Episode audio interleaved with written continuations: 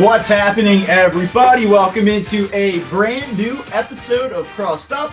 I'm Bob Wankel. Anthony Sanfilippo is here, and the Phillies, fresh off of a three game sweep of the St. Louis Cardinals, 14 games over 500, a season best 14 games over 500, creating a little separation in the National League wild card. And I feel like for the first time this season, everyone is feeling really good about the Phillies, Anthony. Like really good. Everyone's starting to like smell October a little bit. They're hitting. They were timely situationally yesterday. Aaron Nola was outstanding. It's it's all coming up Phillies right now. So uh, here we are, and I guess let's get your impressions of what was an outstanding week of baseball for this Phillies team. Yeah, it was a really good week, um, Bob. And, and you know, we had talked on Friday. It, it, we didn't, you know, I had s- suggested that this weekend I was more skeptical skeptical of a sweep this weekend than I would have been for the upcoming series against the Angels. And the skepticism was from the fact that as bad as the Cardinals pitching has been, they at least have a good lineup. They at least hit hit well. And then the Phillies limited them to three runs in three games. And it was one each start was better than the next. I mean, Sanchez was really good on Friday. Wheeler was even better on Saturday, and Nola was even better on Sunday. I mean, it was just really good job by the starting staff. And in two of the games, the lineup was just off off the charts good. And then yesterday, they manuf I mean, yes, Schwarber gets a leadoff home run to start the game, but then they manufactured runs, Bob, and, and that was kind of an important thing, right? I mean, you know, you, you heard Topper talk about it after the game. It was funny, like you were sitting right behind me in the in the press room, and we had talked about it when it happened. You know, Rojas gets that double, and then Schwarber has a productive out, moving him to third, and he scores on a sac fly. And you were you had said to me just how how important that was. You see that that they're able to do that because they usually don't. And then not even he wasn't even asked about it. Topper just brings it up himself in the press conference. And I looked at you like, even the manager is noticing when they do those things, right? So yes, it was every little thing that they needed to do right. They did right um, this weekend, and then even mostly in the Giants series, uh, with the exception of the one loss. But I mean, we weren't expecting you know to win every game. So five out of six against the Giants and the Cardinals, and then they wrap up the the long month of home games here in August. This week against the Angels, Phillies are starting to get some separation, and yes, they are starting to kind of come together and and and gel at the right time at just as you're approaching September and October. Yeah, and and you know what I th- I think yesterday for me was was the most encouraging of of the three games, which sounds kind of ridiculous because they have 11 hits, they only score 3 runs. They missed a bunch of opportunities to bust the game open early, but I do like the fact that they were able to execute at different points situationally. Like I go back to the 5th inning and you get that Rojas double, you get Schwarber at the plate. And we've talked about this previously. He's not really a guy like if uh, if I have one true criticism of Kyle Schwarber at the top of the order, it's that he doesn't typically play the game situationally. He's not a guy that you usually rely on to move a runner over with a productive at bat. It really is boom or bust with him or walk.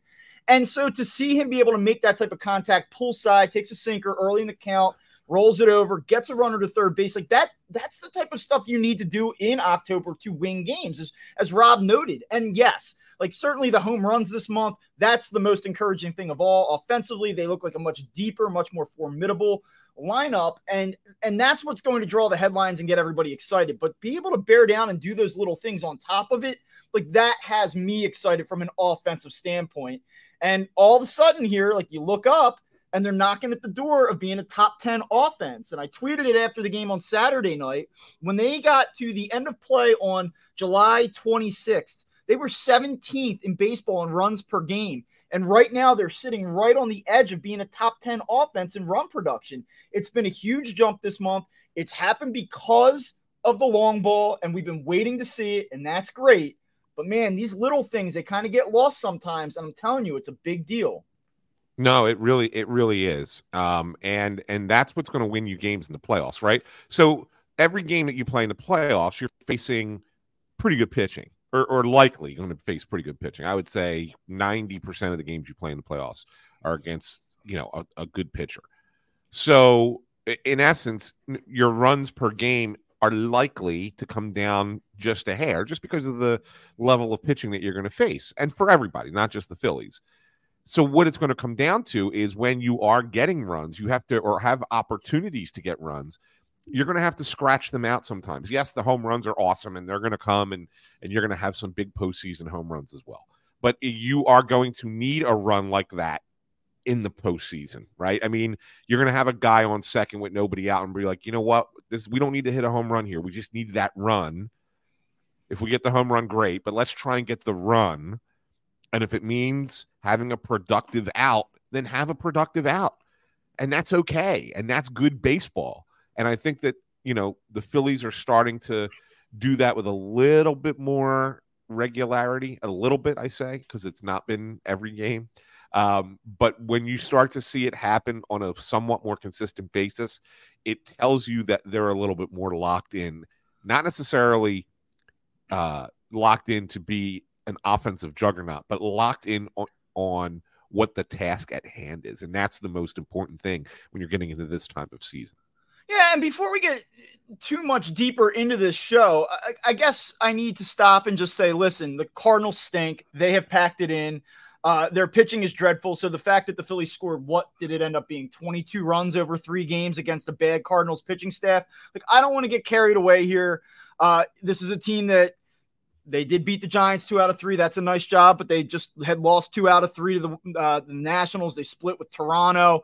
They had lost two out of three at home to the Twins. Like, if you go big big picture and stretch this out over the past week or two, it, it's not like they're playing unbelievably awesome baseball. And and because they're five and one on this homestand, because they're coming off a sweep, we're going to come out here today and we're going to be really positive. And I think we should be really positive about the overall direction and feel of things. But while we're going to do that, I, I guess guess we should acknowledge, or I should acknowledge that, yeah, you know, like, listen, th- it's not like they're they're playing at 107 win pace here either. There still are some flaws and things, but I think today really is a day to sort of focus on what we saw this weekend and try to accentuate some of the positives. Like, I know that people they tend to get a little carried away when things are are not going well this team stinks. If they can't beat the Nationals two out of three, they're not a playoff team. So, by the same token, I don't want to come out and say, well, they just destroyed the Cardinals.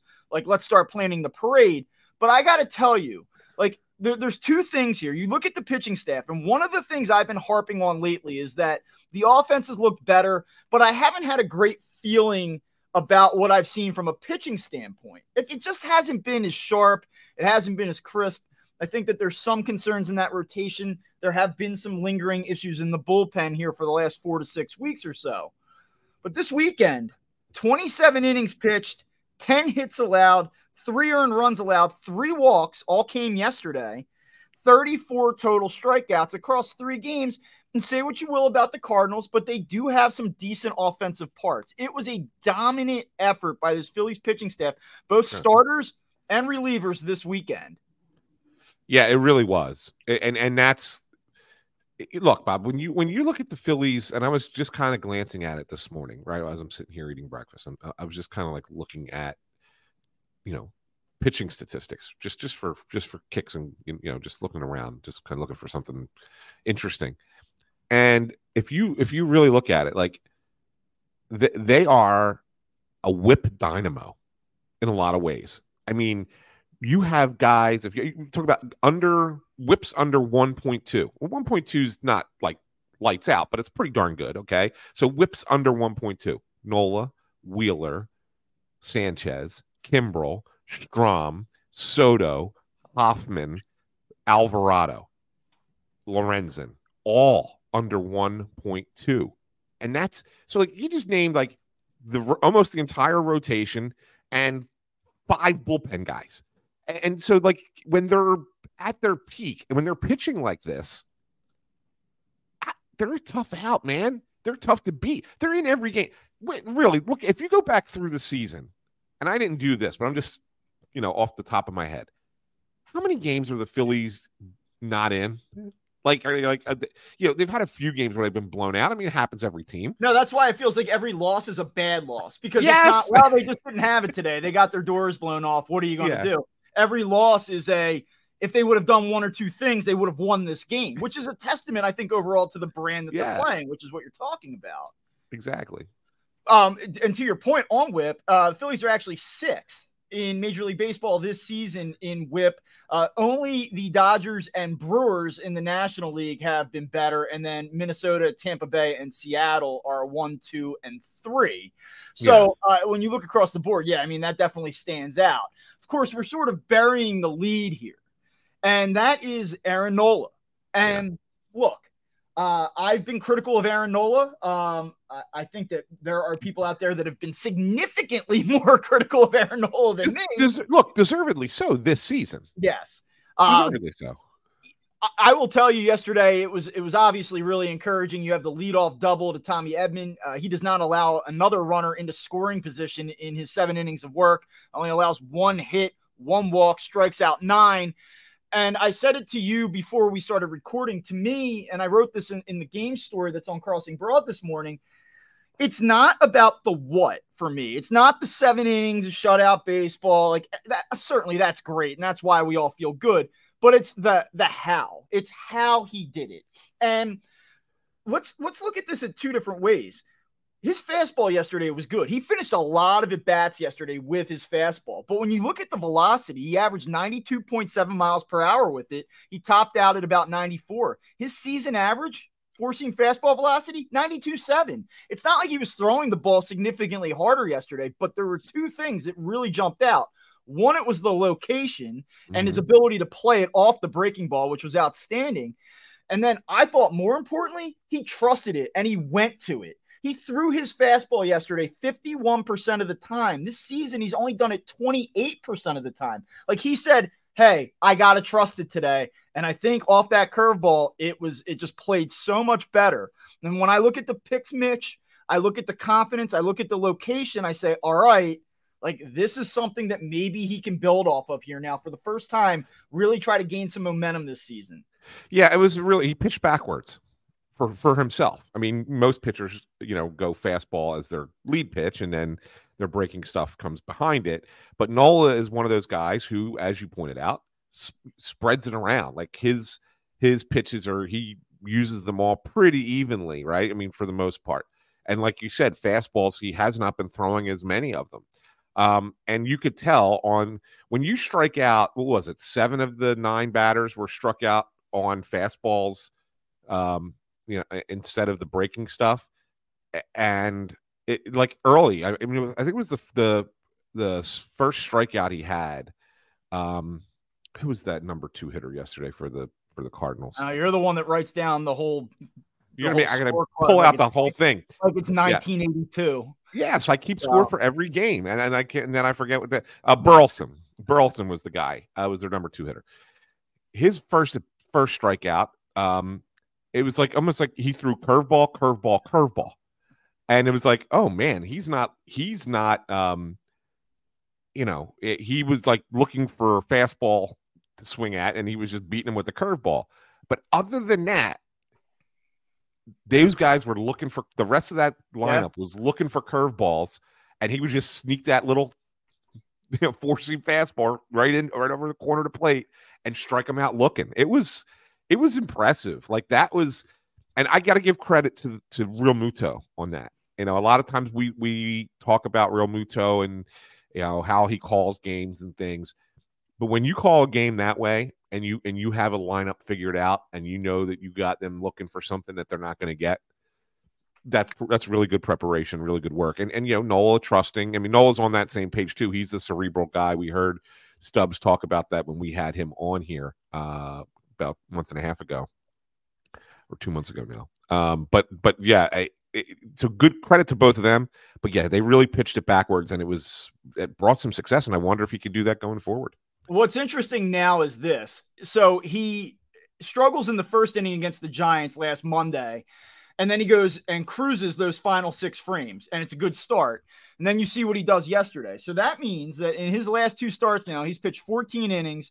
He's allowed just two, uh, I'm sorry, what is it? Uh, one earned run, two earned runs? I two earned runs. Two earned runs. Two earned yeah. runs. For the month of August, five starts. He finishes with a 3.68 ERA. That's his second best month by ERA this season. It was 3.58 in April. But what's interesting about that is his first three starts of the month were dreadful. 15 plus innings pitched, allowed 10 earned runs. And so you see what he's been able to do these last two starts. It's the first time all season, he's made 27 starts this year. It's the first time all season that he has allowed less than three combined earned runs across two starts. Like that's amazing to me that up until this point, he had not been able to put together consecutive starts in which he allowed less than three earned runs. He finally did that yesterday as we near September. And that kind of begs the question because you know, and it's been the theme of this show here for the last two weeks, it's felt like as they're kind of treading water. It's, hey, what about October? What can we take from what's happening right now and apply it looking forward? And I'm not as bullish on the Phillies recapturing Red October and, and, and recapturing that magic because I don't feel as good about Zack Wheeler and Aaron Nola as that one two like I did a year ago. Well, guess what? The, the Zack Wheeler I saw on Saturday night was as good as it gets. And and I think he's been generally pretty good this year. In, fairness yeah. to him, I, I feel good every time he takes the ball. But the Aaron Nola that I've seen now this this week in two starts, I don't know. Maybe maybe we're we're going to see him blow up again this weekend in Milwaukee. Maybe that happens, and we're all frustrated all over again. And we say, like, I just can't, you just can't do it. But if you get that guy or some semblance of that guy that we've been waiting to see, then when you talk about October and, and beating an Atlanta or beating a Los Angeles or being able to pitch with a team like Milwaukee, I, I can buy it. And it's not just about, oh, they did it last year and they have to feel confident and the crowd's really good. Like, we're talking about, like, no, forget all that. Like, you can just hand the ball to Wheeler, Nola, and, and they can win a series for you effectively. And, and that really changes the math on what this team could do uh, six weeks from now. Certainly does. It certainly does, Bob. And and that's that's the thing. I mean, if if those two guys are them their normal selves, they are they can beat any team in baseball in a in a playoff series. Any team, they could beat they could beat the Braves. I mean, it's you need without Wheeler and Nola being Wheeler and Nola, you're not beating the Braves. So that so let's just be let's just be blunt about it, right? They need those guys to be what we saw this weekend. And again, you don't need to be that that, dominant. and be great if you are, but they need to be those kinds of pitchers if you want to beat Atlanta, and you're going to face Atlanta. If you're in, if you go, if you want to go back to the World Series, you're going to face the Braves. You need those guys to beat Atlanta, and if you do that, which that would be first, you're also going to need those guys to beat the Dodgers, who are playing great baseball right now as well. You know, so to get to the World Series, you're going to have to go through two very good teams. There's going to be somebody else first. We don't know who, because the rest of the wild card race is insanity right now. Um, but if you're going to get there, you got you need those Wheeler and Nola to pitch like you expect them expect them to pitch by their names against Atlanta and the Dodgers. And in order to do that, they have to pitch like they did the last two nights. So I, I want to talk a little bit, I, I guess, about uh, that that statistical oddity that we had seen here during this homestand up until yesterday, and it actually started uh, down in Washington last weekend. But Phillies first pitch yesterday, Kyle Schwarber, 436 feet out to center field, one nothing. Great.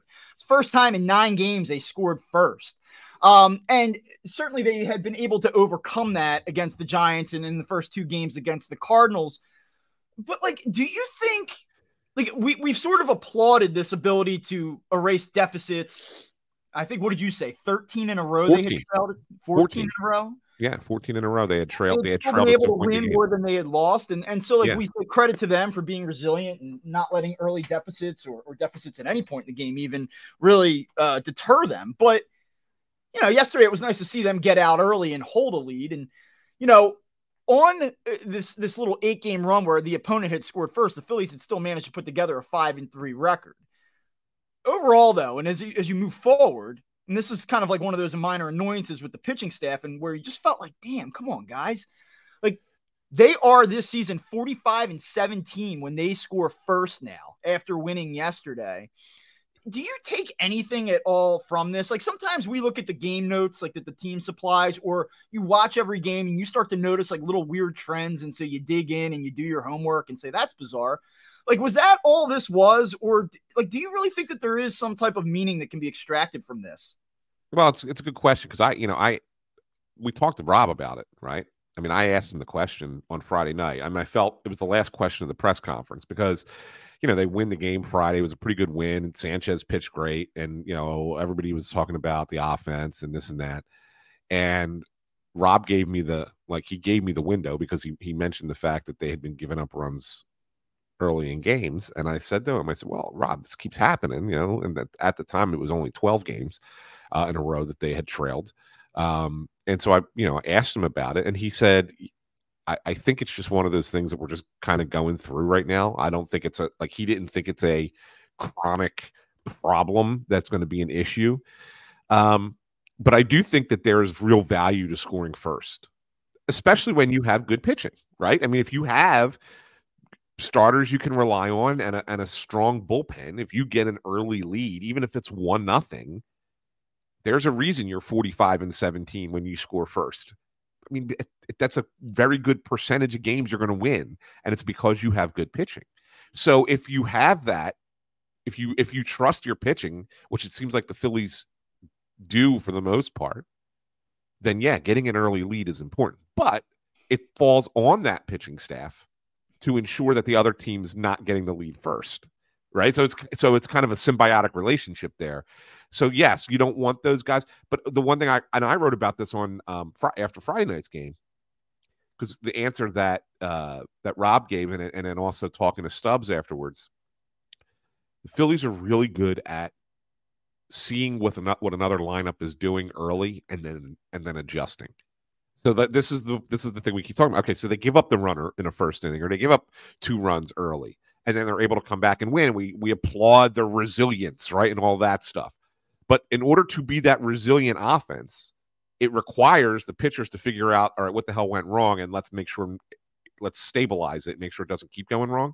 And so that, you know, from what it sounds like, it sounds like they identify a few things right away and make changes to their game plan or, or adjust to what the hitters are, are looking to do.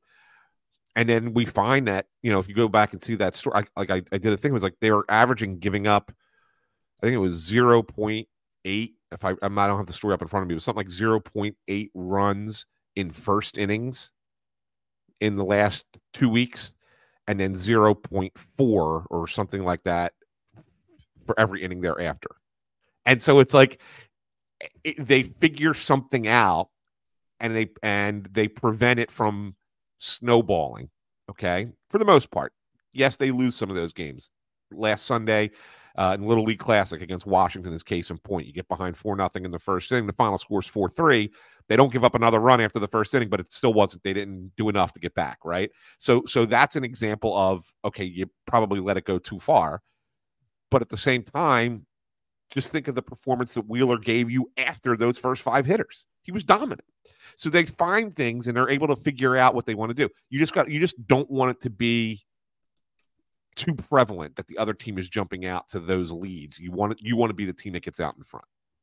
Yeah, I, I think that that's fair. I, I kind of actually I want to take a, a, closer look at the offense here. Uh, let me open the conversation by asking you a very simple and direct question, which is the total opposite of what I typically do. Um, okay. do the Phillies have a good offense? Good, yes. Great, no.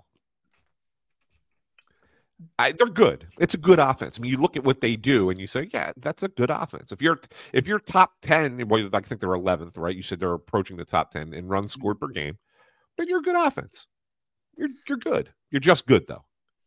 What's what's been really interesting? We've made a lot about the the home run surge in August, but I, I want to put a little context behind this, and not just that this is more home runs than any Phillies team has ever hit in a single month ever. Like that's a great stat, and certainly uh, illustrates how how good they've been. But if you look at where they've moved, like we've talked so much this season about this team just doesn't hit enough home runs, and that's why they can't consistently score. On August 1st, they were 21st in baseball in home runs per game, 1.07 home runs per game. Right now, this morning, they're 13th in baseball with 1.25 home runs per game. They moved from 21st to 13th in one month. Like this late in the season, it's not May. You know, like yeah. to, to make that type of jump this late in the year where they could potentially be a top 10 team in terms of home runs hit, like that, that is a massive jump. And if you go, okay, cool, like that's good stat, I guess. Like here's here's one more though. On August 1st, the Phillies were 14th in slugging percentage as a team. This morning, they're sixth. They've moved from 14th to sixth in baseball in slugging. Again, like that is a massive surge in a 27 day span. And it's a testament to just how good they've been this month. And we talk about the, the inability to really capitalize on a soft schedule. I would say that after this sweep and after a five and one start to this homestand, if they can win this series against the Angels, I think that you're going to look at the total record and say, like, listen, yeah, like, did they did they go 14 games over 500 in August? No, but like they they reasonably did what they were supposed to do. Like we're not that far off anymore after what they've done this week. And I think it shows you that they they took advantage of some bad pitching, which is exactly what we've been asking them to do. Yeah, absolutely. I mean, they're sixth in the baseball in OPS, tied for fifth in OPS plus. Um, and, and you kind of, you know, you kind of look at that and say, as this, you know, everybody always talks about the that they're a feast or famine offense, that they're really, really inconsistent, and they at times they have been. But I think every if you watched any team with regularity, you would find the same thing. When you're a top five offensive team, you know, compare looking at your OPS and adjusting it to where your games are being played and all the ballparks and whatever and the only teams you are looking up at at the at the moment are the Braves, the Dodgers, the Texas Rangers, and Tampa. And really, when you look at it, Texas and T- Tampa got off the furious starts and have maybe come back to the pack a little bit. So, like th- those numbers might be a little bit front loaded. You're really looking at best offenses currently in baseball: Atlanta Braves, Los Angeles Dodgers, Philadelphia Phillies, and and that's you know Mariners are probably right in there too, uh, uh, the way that they've been playing. That that's it. I mean, they're they're that they're in that upper echelon. Um, they're good. They still, in my mind, need to show me a little bit more consistency than just the you know the past month. And don't forget, in this month, there was a three game stretch where they scored three runs. Right? Yeah. I think it was it was an ugly yeah. it was an ugly stretch of games of those three games. So so really, if you take those three out, how good has the month been? Like it's been even probably even better. Um, so yeah, but they're they're getting there. They're getting to where they need to be. If we have this conversation, Bob, in two three weeks, I might have a I might say to you, oh, they're a very good offense, like they're or they're top of the top of the sport offense behind Atlanta kind of thing. Right now, in my mind, they're good, and they, and there's still room for them to get even better. So we're kind of talking about the whole here, and, and, to me, it's interesting. You look at some of the individual parts because we've spent a lot of the season talking about, hey, this guy just isn't what we're we're accustomed to seeing. He's not doing what we expect. You know, the, the big money guys, they're, they're not kind of living up to expectations. It's weird though. Like you talk about like letting the 162 play out and then sort of assess where where ultimately everything sort of shakes out. And uh, you know, it, it's pretty interesting looking at individuals here. Like Nick Castellanos is, and and we we're talking about him at the game yesterday. We we're both down there, both covering it. Um, you know, he, he puts together a game where he looks terrible. He looks he looks terrible for three at bats, and then he singles or he it's a, a double into the gap or homers. Like you you'd like to see more consistency in in the way each at bat looks, but overall he's sort of like leveled off, and you feel like he's going to finish somewhere between 275, 280. He's on pace for 27 home runs, 40 doubles, 102 runs batted in. Like that's a pretty good season from Nick Castellanos. Kyle Schwarber, is he going to hit 200? He, he might, he could. Maybe he's, he's short of that, but you're still looking at, at, a guy that's pacing for 45 home runs, uh, 125 walks, and 105 runs batted in. Like it's pretty good season. Stott's on pace for 50 extra base hits, 16 homers, 34 doubles. He's hitting 296. I'll finish here. Alec Bohm on pace for 17 homers, 98 runs batted in, 46 extra base hits. Harper Gets off to this slow start. The power's not there. What's wrong with Bryce Harper? Dude, he's on pace for 45 extra base hits at the end of the season, 15 homers, 30 doubles. And if you really just go off the pace that he's put together these last two weeks, it's like not absurd to say that he might finish with like 18 home runs this season when we were talking about how it might be a struggle for him to get to 10 at one point. Yeah. His, I mean, his, his OPS plus at this so far this season is 140. Yeah. He's hitting 306 with an 878 OPS, and like that thing is yeah. on the the upward trend right now. Yeah. It, he's he's putting together this mini monster year. Turner, even we know how bad he's been for the most of the season, but in August, 302, he has an 881 OPS. And then the last guy is the one guy that I think people just don't really feel good about right now. That's JT Realmuto. And it's it's like interesting. I've, I've made this point in the past. Like his at bat to end the game Wednesday against the Giants, or not end the game, but in the ninth inning with the winning run 90 feet away in the bottom of the ninth.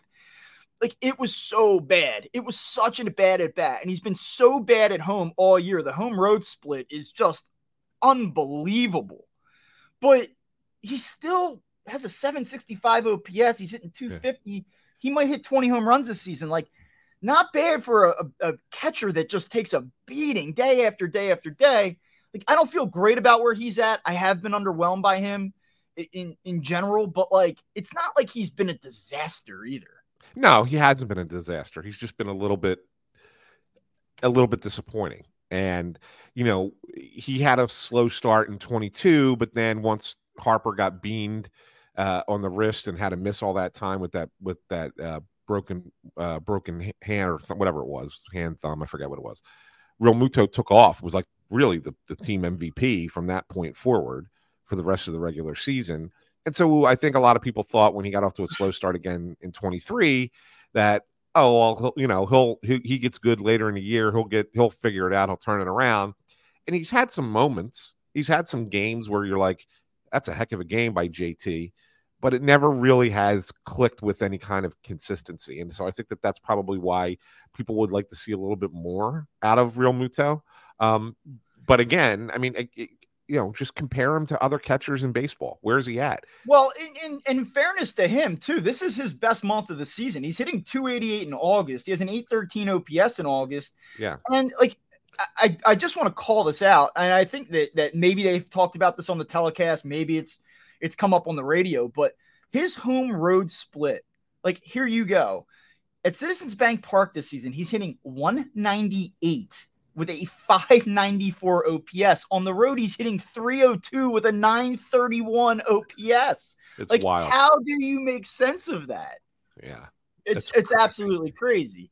But so I think when you look at all these individual parts, like we're at a point in the season right now, and talk to me on Friday. Maybe things go south against a bad Angels team and they lose two out of three, and then they kind of have a pretty good homestand, not a great one. Like maybe we're we're gonna have a different opinion in four days, but you start to look at each individual part and you feel pretty good about all of them right now, mostly.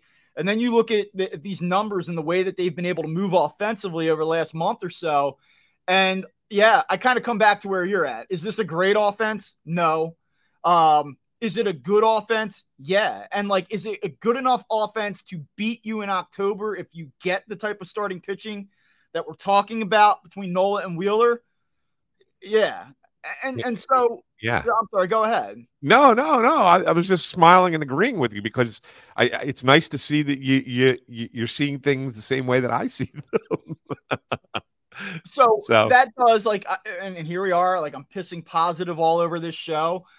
Uh, let me let me ask you this question then. Like if if a month from now and this is a huge if and it's a stupid if because we know how baseball is but if we're sitting here on, let's say, September 28th, and we reasonably feel the same way we feel right now like, wow, you know, like they've been better, and I feel good about these things. What's the one thing between now and the end of the season that you you would like to see? Like, I guess the way I'm asking this is like we all feel pretty good right now. We feel like they have a puncher's chance against the Goliaths of the National League. Okay what's the one thing that has to kind of happen for you to go, not only do I feel good about this, but like I fully convinced myself that they can take one of these teams down and not can, but will. Yeah. So there's actually, you say one thing. I think there's a few things, Bob, in all honesty, um, that I want to see. uh, one, I want to see Nola continue to do what he did, what he's done the last two starts. Like, uh, you know, it, again, doesn't have to be seven shutout innings, but uh, you know, keep the ball in the yard. Don't have blow up innings. You know, really have man of the strike zone. That's the other thing. He, you know, this year he's been walking guys uh, at a higher rate than he did the last couple seasons. Really hasn't done that in the last two starts, right? I mean, he's really done a good job of, of you know, keeping guys off the base. So um, that's what I want to see first and foremost. I want to see Craig Kimbrel have a few good saves in a row. Um, you had you had a save yesterday, okay, fine, but was preceded by a walk and a double. Um, you know, so are, those are kinds of things that you don't want to see happen. There was no need for the tying run to get to the plate in Nolan Arenado in the ninth inning of a three nothing game yesterday, and, and yet it did. That so, in the ninth inning drove me absolutely crazy. I looked at you and what did I say? I'm like, yeah, yeah. You know, we're not up there rooting or anything. We all know that, but I'm like, you can't fucking walk that guy. Like that yeah, was yeah. of what I said. Like, right. I mean, you put yourself in a situation where you're now facing Goldschmidt and and Arenado, and if you have two all-star players get a hit off you, all of a sudden it's a different game, right? Yeah. It's a whole different game. So, um, so yes, so that's the thing. Like you know, I, I want to see that again. Again, like we talked about in the last episode, he's not been terrible, but he's also not been as dominant as he was earlier in the summer. So those those two things I want to see, and then the third thing that I really want to see, Bob, is I really want to see them send a message to the Braves in the seven games that they play them in September. I want to see them go. It doesn't matter what the you know, the, you know. I'm not saying that they have to win five out of seven or you know whatever to scare the hell out of Braves. Wh- whatever the outcome ends up being, I want them to be good games, hard games, well played games, and have the Braves thinking in the back of their head, this is the team we don't want to play. That's what I want them to do in September. Create that doubt in the minds of a baseball team that is blown the doors off of everybody they face this year. You face them seven times in September. You go four and three or three and four, that's fine. But just make the Braves think twice. Like, hmm, this is a team that can get us. What do you think the, the the discourse in Atlanta is right now? Like Atlanta Sports Talk Radio, are they down there saying like, "Wow, we just have this great team and they they've won a World Series. It's not like they've never done it before. Um, we're we're going to blow the doors off off the National League. Is it like a puff out the chest type thing down there, or are they kind of going like, you know, that Phillies team is 14 games over 500. They're pretty good, and like they took it to us last year. Yeah, I you know I think that there's probably some people who are thinking that down there. I think there are probably some people who look at it and go, let's not overlook this team after what happened last year. But I do think that there's a, a mentality that this is a revenge tour from yeah. last year. Like they felt like last year they should have won and they didn't. And so like they've gone out and and you look at every series that they've been in this year up to this point where it was well, this is a good series, this is a good matchup, and they've basically crushed the opposition. Yeah, like they lost last night. They got a they were down early. They took the lead, and you figured, all right, they're gonna sweep yeah. San Francisco. Like there's just it's almost like surprising when they when they come back or they yeah. lose. Like it, yeah. they are they have been that good. And the one thing I'll say, like we we've talked about, well, you know, this is a team that has not had to play in a lot of uh, meaningful games. Uh, they haven't had to feel the pressure, the must win, need a win, got to win a series. Like, and that's a credit to them that they haven't had to do that. They've been that good. It's not like that they're running away in a division where there's no team that has played decent baseball. It's not like the Phillies are two games over 500 right now. It's a credit to them. It does remain to be seen whether or not that will ultimately come back to hurt them. Yeah. But I, I will say it is extraordinarily impressive that they have not had to play with that type of urgency or that type of anxiety, and they just keep winning anyway. Like, I guess in some way it can be easy to win when A, you're awesome, and B, you don't feel that pressure. But to be able to stay that locked in and continue to win series and continue to produce offensively at that level, like it, would be easy. And and they went through a little bit of a spell back uh, post All Star break where they were struggling a little bit. But by and large, they have avoided those those you know stretches where they've just not played well at all. And and like they sure they certainly seem dialed in to me. I guess is what I'm trying to say. Yeah, but here's the one difference, Bob their pitching has not been as I think as as good as they would have hoped it would be. Strider's been been good. Um, you know what though? Like, let, let me just say this. Like, I, I hear you, and I, I, think you can make an argument that Strider might ultimately win the Cy Young. Like, I know we had that brief yeah. back and forth about that. Their pitching this season, though, is third in baseball in, in ERA. Like, I, I hear yeah. you. I feel like that, that that pitching's good. It's not scary, but it's good.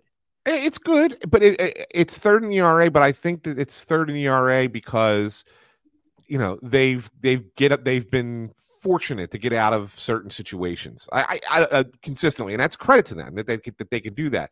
But they don't. They give up more, a few more base runners than I think you think. I mean, you know, Elder got off to a great start, and now he's kind of been yeah falling back to the pack a little bit. Charlie Morton's ageless, right? Does a nice job, but you know he's a what a five inning guy on most nights yeah, if, he gets you six, great. But his whip is high. Yeah, they're 12th um, in whip this season as a team. Like they're, yeah, they have so more whip than the Baltimore Orioles, who like as good as they've been. You're like, ah, their pitching's kind of. so there you go. I mean, you just yeah. said it. They're as a team, their whip is 12th, which is it's not terrible, but it's not great either. Right. And so that's a so that's what I'm saying. If you that's why I keep pointing out to if the if you have Wheeler and Nola pitching like they can, you can beat the Braves because they they don't have the they don't have the dominant ability to have dominant pitching on a nightly basis. Can they do it over a short series? Of course, they can be just as good as the Phillies pitchers in, in, in a five game series, and then maybe we're talking about a three game sweep, and it's a you know it was an ugly series against the Braves. But at the same time, I look at it and say, I there's nobody I look at in that on that roster uh, that I say, oh, we don't want to face that guy coming out of the pen, or that starting pitcher is so dominant that that they're going to be they're going to be a problem for the Phillies. I, I don't see it. I don't see one guy. You know, maybe maybe if Fried gets his gets his act together, but he hasn't looked good since coming back from his injury. Like th- that's what I'm saying. Like there's nothing there that I go, oh man, you know, they their Phillies can't hit that guy. Oh right. yeah, they, this is a hittable pitching staff. I want to look ahead a little bit to this week, and you have an Angels team coming in here that has played pretty poor baseball um, in the second half, certainly since the trade deadline. They're within arm's reach of a wild card spot. They say, you know what, like let's go for it. Uh, it has not worked out. Uh, it, has been a disaster, and, and there's a lot of reasons why. And certainly, most recently, Trout going back on the on the injured list. Uh, Shohei Ohtani obviously going to be shut down. Probably won't throw a baseball in a, a competitive game until 2025. It looks like. Um, one of the reasons, though, it has not gone well for the Angels is that Lucas Giolito has been a mess uh, since since arriving in Los Angeles, and in five starts with the Angels, uh, he's one and four. He has a six six seven ERA, and over 27 innings pitched, he's allowed 29 hits. He's walked 11 and he's allowed seven home runs. Like he has a 1481 whip in 27 innings with the Angels. Now, he, to his credit, he had his best start with them uh, last time out, six innings, one run allowed uh, against the Reds, nine strikeouts, only one walk. So he's coming into this start with some momentum, but he has been very disappointing. This Angels team, much like the much like the Cardinals team, though they're a little bit closer in the standings, like they're done, and and I think they know it. Uh, so what do you kind of expect here this week? No, I I think I said it on Friday. I'm going to stick with it. I mean, I expect the Phillies to you know win this series handily. I mean, it, has got to be two out of three. If not, I if, I think a sweep is is certainly certainly a realistic possibility. I mean, it. their most their most regular players are, are hurt. Like Trout, Taylor Ward, uh, uh, Matt Thaiss, the catcher, is he's hurt. Um, well, Rendon, but he's been a disaster. But he was a, you know, their starting third baseman. Zach Neto is hurt. Um, they're, they're playing with a bunch of other guys.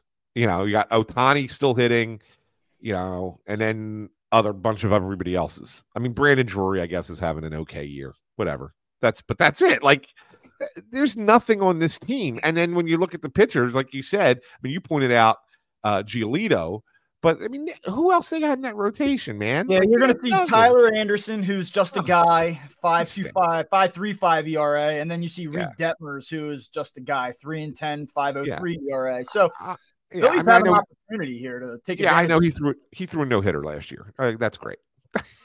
like, come on, man.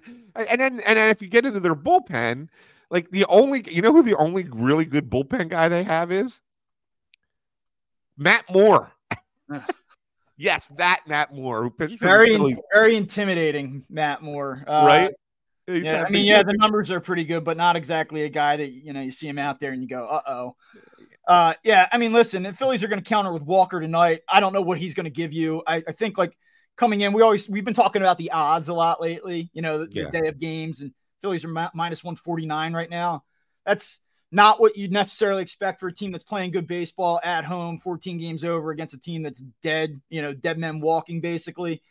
Uh, but again, like I think that a lot of that has to do with the uncertainty of Taijuan Walker. You just don't know. Like I, I guess he was he was better against the Giants, five innings, three runs, tough start, got out of it, was okay, gave up a couple in the middle of the game. Like I just don't know what he gives you right now. But you would expect that the Phillies, even with Giolito having some ceiling, like you'd expect them to be able to, to get a win tonight. Um, one thing that the Phillies do have a little bit of an annoying habit of doing is is not stringing together wins. So like they, they come off a sweep. Can they kind of keep their foot on the gas now coming into tonight? We'll see. But yeah, I mean, when you look at the way the series, like forget the individual games, when you look at how the series shakes out, I would imagine that they're going to go uh, Lorenzen. Yeah, he is the the scheduled starter for uh, Tuesday, and then I guess it'll be Sanchez, though it's not yet announced on Wednesday. Like this is a series the Phillies should win. Should they sweep them coming off of a sweep? I don't know. Like it's that might be asking a lot. Ohtani pops a two home run game in there and you, you lose. Like I, I don't think that that's unreasonable. But again, like this should be an opportunity to finish this homestand seven and two and, and with maybe a shot at, at eight and one. So the, the, been asking the Phillies to make a move here with September, presenting some challenges. And I think that those challenges begin this weekend against a Brewers team that is very hot right now. Beat the Phillies in a series at Citizens Bank Park previously. Man, do they pitch? Man, does that bullpen close the door? Uh, so it's not going to just be, I, I, don't think, cruise control here on out. So again, like this is an opportunity to take advantage of a vulnerable opponent, and, and hopefully they do it. Yeah, uh, you, you mean you're not worried about the Mick coming in here and uh, ripping things up against the Phils? Yeah, well, uh, listen, um, he he's uh, hitting three something in his last seven games, even though he's hitting like 180 in his last 17 games. So he must be on a hot streak right now. I actually pulled up his numbers here. Uh, it was only because he went three for four in the first game of that doubleheader yeah, against the Reds. That was it. Yeah. I mean, other than that, he's had a, what one for four, one for four, one for four, something. Yeah, like I believe he's coming off a two for 12 weekend uh, in New York. So uh, yeah, I'm telling you, he's good for a home run this week, though. He's going to get them once. I, I, I can feel it in my in my bones. I think he's going to get Lorenzen tomorrow. That's that's my my bold uh, my bold call. Um, and we'll see. I mean, like in all honesty, like you know, just getting back to the Phillies here real quick. Like you know, I I do want to see Taijuan Walker come out and be a little bit better, a little sharper. Like, hey man, is it that much to ask that you get through the first inning of a game and and not turn it into a raging dumpster fire. Like, like, come on, figure it out. Michael Lorenzen, like we talked about this on Friday. I can't kill him off of a, a 10 day break following a no hitter. He's still on a little bit of a weird schedule that next start. Like this third one out post no hitter, though, like let's get back to being a guy that you can kind of count on as a middle of the rotation piece. Even if the innings aren't going to be there in September, like maybe like as you we talked yesterday, like a potential piggyback situation between him and Sanchez, try to to lower the workload here. Like I, I don't know, but like I'd like to see a little bit more than what we've seen from him the last two times out for sure. So you know, there's still always some boxes to check here, man. Yeah. Oh, and you, you think Moniak's going to hit a home run off of him? Uh, yeah, like I'm not saying he's going to have a blow up start tomorrow, but I just think that Moniak gets gets the Phillies for one this week. Yeah. Okay. And his last nine, his, the other nine at bats. His, his yeah, his last 91 at bats, he struck out 43 times. how many how many times has he walked? Do you have that there? Three. Three. His last last 25 games 165, 192, 264 slash line, 455 OPS. Mm. Stay hot, mm. Nick. Stay hot. How do you not like how do you walk three times like in 90 you say 40 how many strikeouts 43 strikeouts in 91 at bats so it's 94 plate appearances so yeah, 91 at 91 at bats. He's absolutely going to hit a home run this week because because this isn't cool. Like we're just piling on this guy for no reason. I know he was just on uh I think that he was on High Hopes. I uh, I did not I did not listen to that, but uh, oh, was he really? Yeah, they, they had their guy on, so their Oh, guy, that's- Mick Moniak. That's funny. I didn't know that he was on. Yeah. Um. all right. Well, I, think that pretty I have- much hits on Philly stuff, but Well, I know, but I have one thing that I want to do. It's kind of Yeah. related to Phillies before we get to one last thing. And it, it, it- look, we at Crossing Broad, one of the things that we write about, and it's mostly Kinkead that does it, but um, is we write about local media, right? I mean, we talk about the local media, and we have done this, Bob, for for a long time, right? It's one of the one of the things that Kyle Scott started when he started the website was writing about the media, and because people are interested in it and especially you know radio wars some of our best posts of all time most read posts have been radio wars articles um and you know i don't usually take the time to come on here and or on snow the goalie or any podcast really and, and start ripping local radio because i listen to it just like everybody else does right? So I, I, i'm just as guilty if i guess if i'm if i have it on in the car all the time. But i feel like sometimes you know people get their opinions shaped in this city by what is said on the radio and that's not a surprise. I mean that's always kind of been the case that you know they're considered a, a a place to get information and a place to talk about things and hear opinions but the last couple days i've been a little annoyed with wip and here's what here's what my annoyances are and it's mostly yesterday i guess it, it, it happened twice yesterday um, and w- one of them i didn't really address until this morning, but I wanted to wait until uh, Monday when you can call into his show. But um, so it starts off yesterday morning. Joe Giglio puts a tweet out and he's comparing Zack Wheeler to Roy Halladay, his first 95 starts as a Philly. And their numbers, if you look at those 95 starts, are pretty close, pretty identical. I mean, really, really close. Um, but what Joe does not share in that tweet is the fact that that includes all of the 2012 Roy Halladay season, which was a bad one, and the first part of the 2013 season, which was when he retired. Um, and that they were, you know, it was his decline, it was his injury riddled seasons. Um, and so those num those bad starts, probably I think it was 30 of them, right? 30 of those 95 starts were so bad that it pulled his numbers even with Wheeler. And that's not to knock Wheeler. Wheeler's been very, very good as a Philly. But by putting that tweet out, you're now putting an expectation on this fan base that Zack Wheeler is going to be pitching like Roy Halladay. And that's unfair to Zack Wheeler. So I have a problem with that. That's the first one. And let me give you the other one, I'll give you real quick, and then you can kind of respond. On the way home from the game last night, Tom Kelly's doing the post game show. He's doing I know out. what I know what this is going to be. Final out. He's doing what this is gonna final out of, of the of the Is post this game going to be about the player of the game?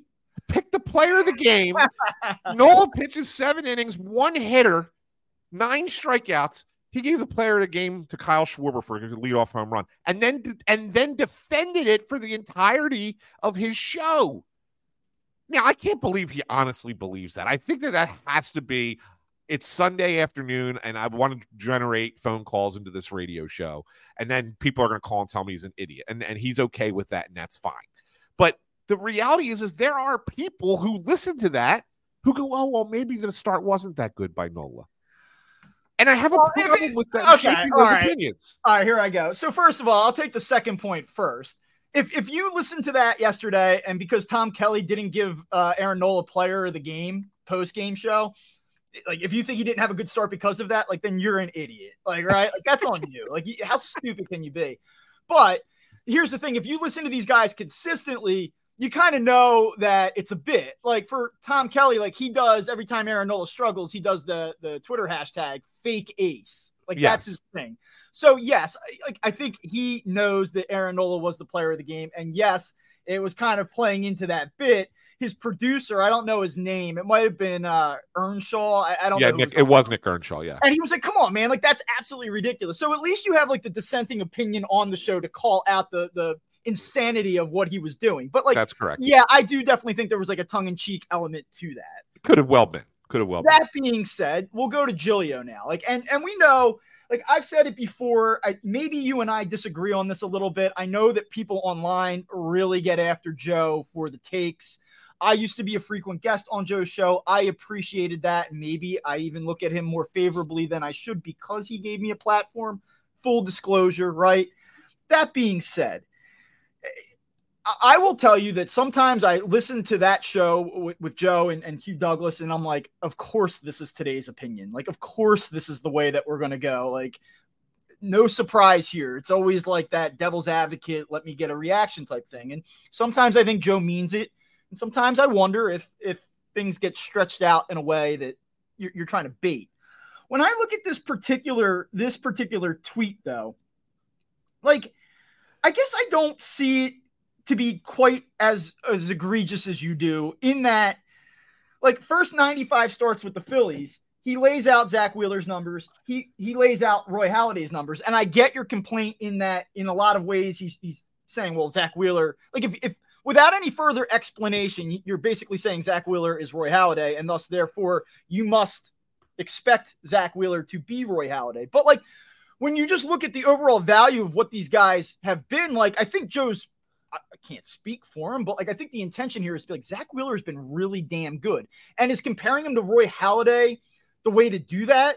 Like probably not, but like there's 95 starts, whether or not like Halladay's 2012 and 2013 numbers were part of it, like that happened. So like from a longevity standpoint, like I could make an argument that maybe Zack Wheeler is going to be more valuable at the end of this entire deal than Roy Halladay was for those two years because – Halladay wasn't very good beyond 2011. Like, so in totality, like, could could we have a debate whether Zack Wheeler was a better contract than Roy Halladay? Like, I know that a, almost seems blasphemous, but like maybe. Well, that's a different that's a different conversation. Sure. If you want to talk about the contract, that's a whole different conversation. And I think that that is a that is a, a, a nuanced approach and a fair discourse that you could take on that. And I think it's it's a good argument. And I think you can make that argument. But if you want to compare pitchers, I don't care. You say first ninety five starts as you know with a team. Well, you have to understand where those pitchers are in their careers with that team. Sure. If you sure. want to compare Zack Wheeler's 95 starts with the Phillies, compare them to 95 starts with, with Roy Halladay at the same time in his career, regardless if he was with the Blue Jays or the Phillies, doesn't matter. Compare them at the same time. And then when you see that the numbers are not even close, then it's like, oh, okay, Zack Wheeler's really good, but he's not Hall of Famer Doc Halladay. That's right. Well, again, I mean, to your point, that, if you if you take Wheeler's numbers as w- when he's 35 and 36 years old, which is when Halladay's 2012 and 2013 seasons occurred, yeah, you know, hey, it might be a different story. But like again, I, I hear you, and like to try to frame statistics in a way that make Zack Wheeler look like Roy Halladay, peak Roy Halladay is is uh, you know incorrect. Yes. Um, maybe among other things, incorrect. But yeah, like when you look at the total value of what he's been, I mean, I think oh, there's, there's, no doubt. There's like a way to contextualize that and say, like, dude, this guy has been unbelievable. Then, then do it. Then right. contextualize then it. it. Yeah. Right. You know what I'm saying? I have no problem with you want to contextualize it, then do so. But don't just put it out there and have no other response and leave it to the fans to figure out what the heck you're saying because the majority of the people in this city will think you're comparing Zack Wheeler to Roy Halladay. And if they, and there are a lot of fans, Bob, and we see them on social media all the time because they come at us who say that, you know, they, the things that they say are based off of things they hear on WIP. And so therefore they're letting their opinions be formulated by these talking points that are on talk radio that I I don't think are fair to the players. That's all I'm saying. Just if you want to, if Joe wants to extend that and contextualize it like you just did for him, then I have zero argument with mm-hmm. the po- with the tweet. Zero, none. But just just put it out there and leave it there. What do you think that the what do you think that the public's going to take out of it? Yeah, they're going to respond the same way I did. Yeah, what was the uh I, I saw the tweet, but I didn't go into the replies or the quote tweets or any of that stuff. Like were people pushing back against that oh, of course heavily, They, or, of yeah. course they did. Of course they did. I mean, you got a couple people who said, "Hey, Zack, great season," or you know, you're you've been great for Zack, of course. But and, and I don't doubt that. I don't disagree with that. It's just that most people are looking at it like, dude, you cannot cherry pick these stats and just leave it at the cherry pick stats. Is you want to the use them, best- use them. Is that the best Phillies free agent contract in the last? I don't know. Let's go back to 2000. I mean, I guess Cliff Lee is the other one. Uh, maybe Uh, Harper. Bryce Harper. I guess the value of Harper. Yeah. I guess the value of Harper at this point too, with the dollar amount, it, like that that deal every day, Yeah. gets more ridiculous. You Yeah. know, like yeah. I mean, I guess Bryce is definitely the, the obvious one. yeah, Harper. But I mean, it's close. Other than, I mean, other than Harper, you take Harper out of it. Is it the next best one? It's close. They're Yeah. going to have quite a decision on their hands this offseason with not just Nola, but now beyond that, because I think Nola, you know, they're different different timelines. Wheeler has the additional year, but like there's math that's involved here. Like you say, like, well, we have Zack. Do we want to do Zack after next year, or do we want to find an extension with Zack?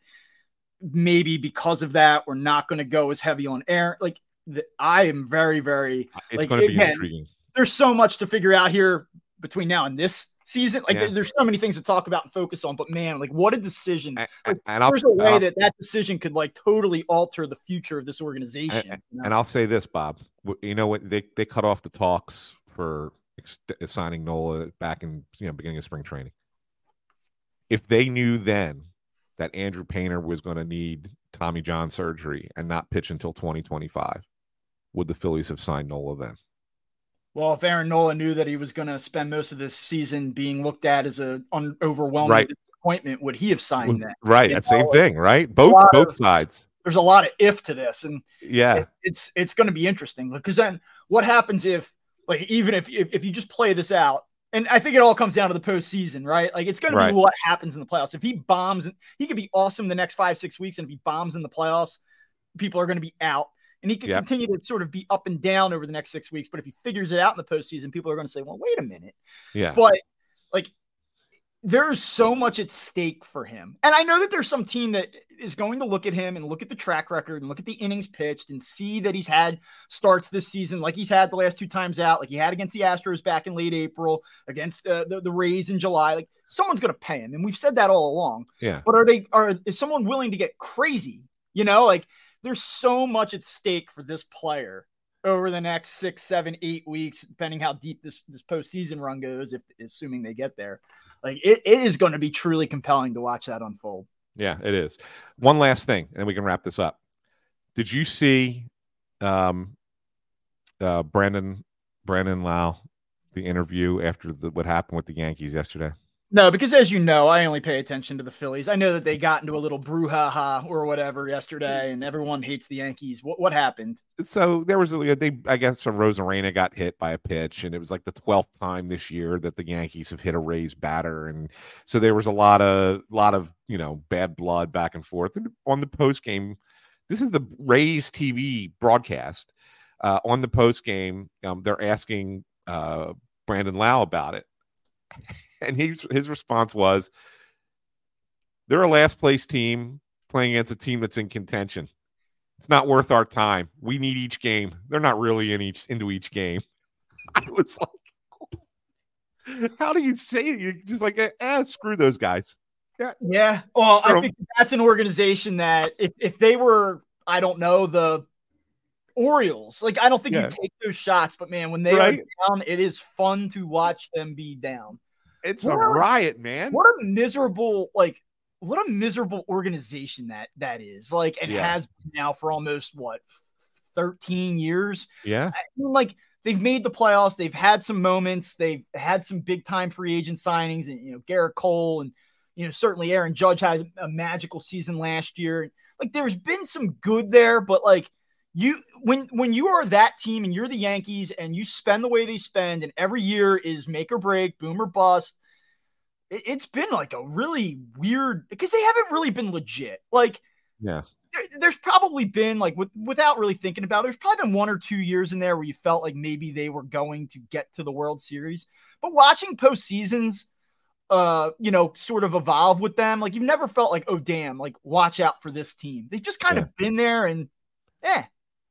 Yeah. I mean, even you know, even like last year, like we knew that they weren't going to beat. Houston. Yeah, like last year they were in the way. I remember we were yeah. uh, getting ready for it might have been game four uh, against the Padres, or no, was it which series was it? Was it the Padres when the Yankees were still in? Were they still in last year? Yeah, they point? lost, lost to the Astros. Yeah, they and the Astros just just blew them blew them away. It was like a yeah. waste of time. Yeah. So yeah, I remember watching it on the screen, and we were like talking to each other, like they have no shot. Yeah, none. it wasn't even close. It wasn't even close. So yeah, it's it's just fun to kind of you know to shit all over New York baseball this year. It just really is fun to do that. Yes, uh, I I don't I don't hate it. So you know, let's see. Maybe the uh, Jets and Giants will get it going for the the final New York this season. There you go. Exactly. All right. Well, that'll do it for the latest episode of Crossed Up. I enjoyed this one, uh, Anthony, and uh, we will be back on Friday. And you can follow the show account at Up Phillies on Twitter. Uh, you can follow Anthony at AntSanPhilly. You can follow me at Bob underscore Wankel. Make sure that you check us out anywhere you get your podcast. You can also view the show on YouTube, uh, and we will talk to you on Friday.